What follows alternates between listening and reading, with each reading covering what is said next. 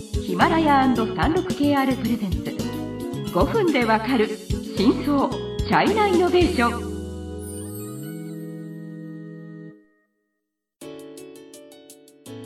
皆さんこんにちは。36KR ジャパンの委員です。日本経済新聞の山田です。はい今回はファーウェイシリーズの4回目です。はい。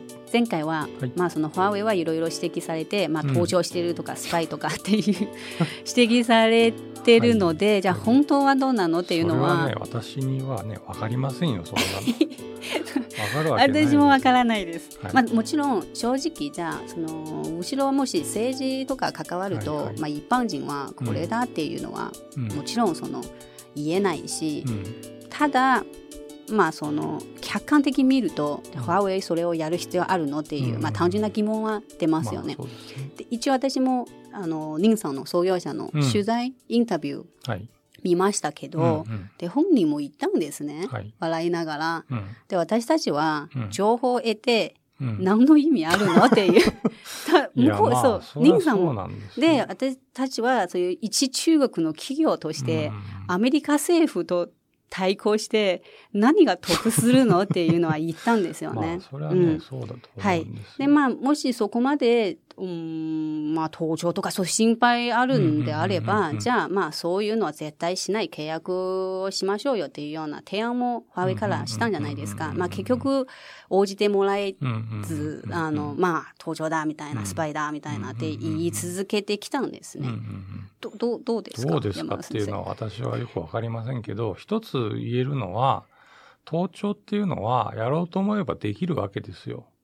例えばちょっと前に、はいあの、ドイツのメルケル首相が、はい。アメリカの CIA に携帯を盗聴されたと起こった事件があったわけですよ。うんメルケルさんの携帯を盗聴できるのに、誰は我々の持ってるような普通の携帯盗聴できないはずがないですねどう考えたって。はいやろうと思えばね。はいそれは意思の問題です。で、あの、これちょっと喋れって言われたから喋りますけど、あの、昔僕台湾の支局に、台北支局に行った時に、まあちょっとその、話すと長いんで、省略すると、あの、ちょっと中国絡みの、まあ潜水艦の情報とかを日本に台湾が渡したっていうことを当時のその台湾の最高指導者が言ったようなことがあって、でびっくりして慌ててその東京の編集担当に電話をしたわけですよ。はい。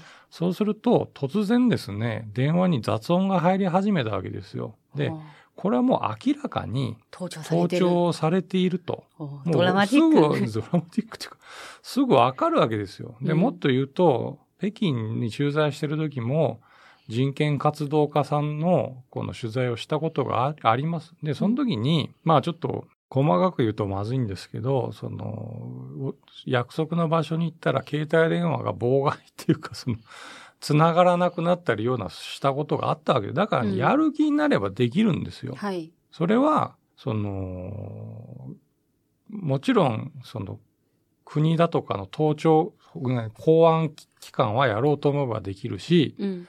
もっとはっきり言えば、多分、ファーウェイもやるっていうことを決意すれば、技術力としてはできると思いますよ。ただし、その、さっき委員さんが言った通り、それ取ってどうすんのっていう話に。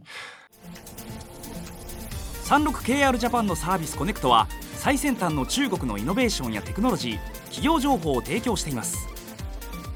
中国での事業やパートナー企業の探索などヒントになる情報が満載。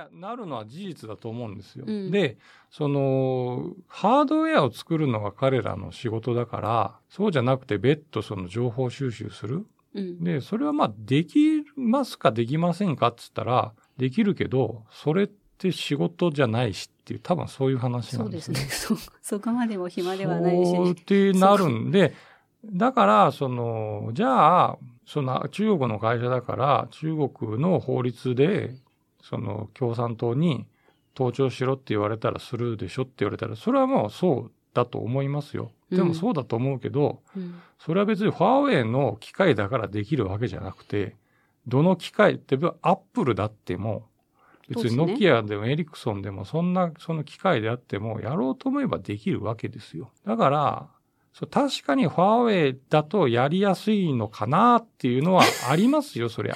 カラー的には。と思いますけど、でもそれは日常的にやってるっていうのとは違うと僕は思うし、そうですね。あの、それはちょっと、ある意味か、気の毒っていう気は僕はしますけどね。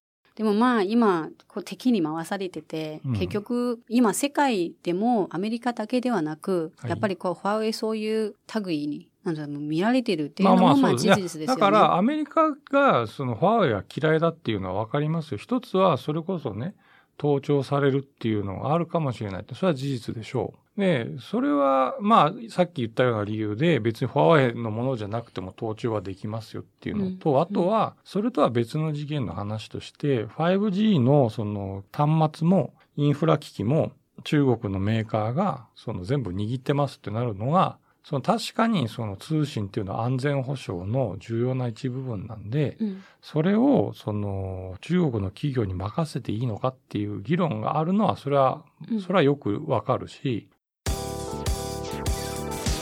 中国経済のさまざまな業界や企業紹介最新のイノベーションやテクノロジーを徹底解説。5分でわかる真相チャイナイノベーション。この番組の最新のエピソードはヒマラヤで配信中今すぐヒマラヤのアプリをダウンロードして要チェック。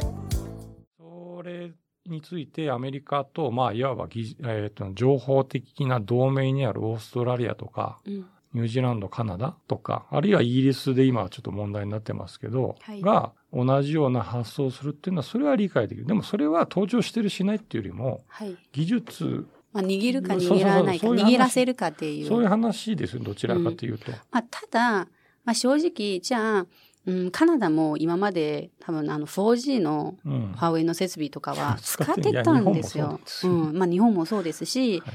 今更になってじゃあ 5G は排除するっていうのも、うんまあ確かに理不尽な一面もありますし、で、そこまたファーウェイもいたんです。あの、最近はもう英国で、あの、今、あの、イギリスで使うか使わないか、まだ検討してる、うん、ところなんですけど、うん。今までは 4G のために、まあ、というか、その、イギリスのモバイルとブロードバウンドのために結構設備をしてきました。うんただ今 5G 時代になって、うん私たちはすごく今疑問視されてるっていうようなことを、英国の、あの、タイムズとか、ガーディアンとかを全面広告を、そう、買って出したんですね。うんまあ一応このアピールっていうか、もうちょっと公正に見てほしいっていうような、うんこう、ニュアンスで出しましたうん。うん、まあそうですね。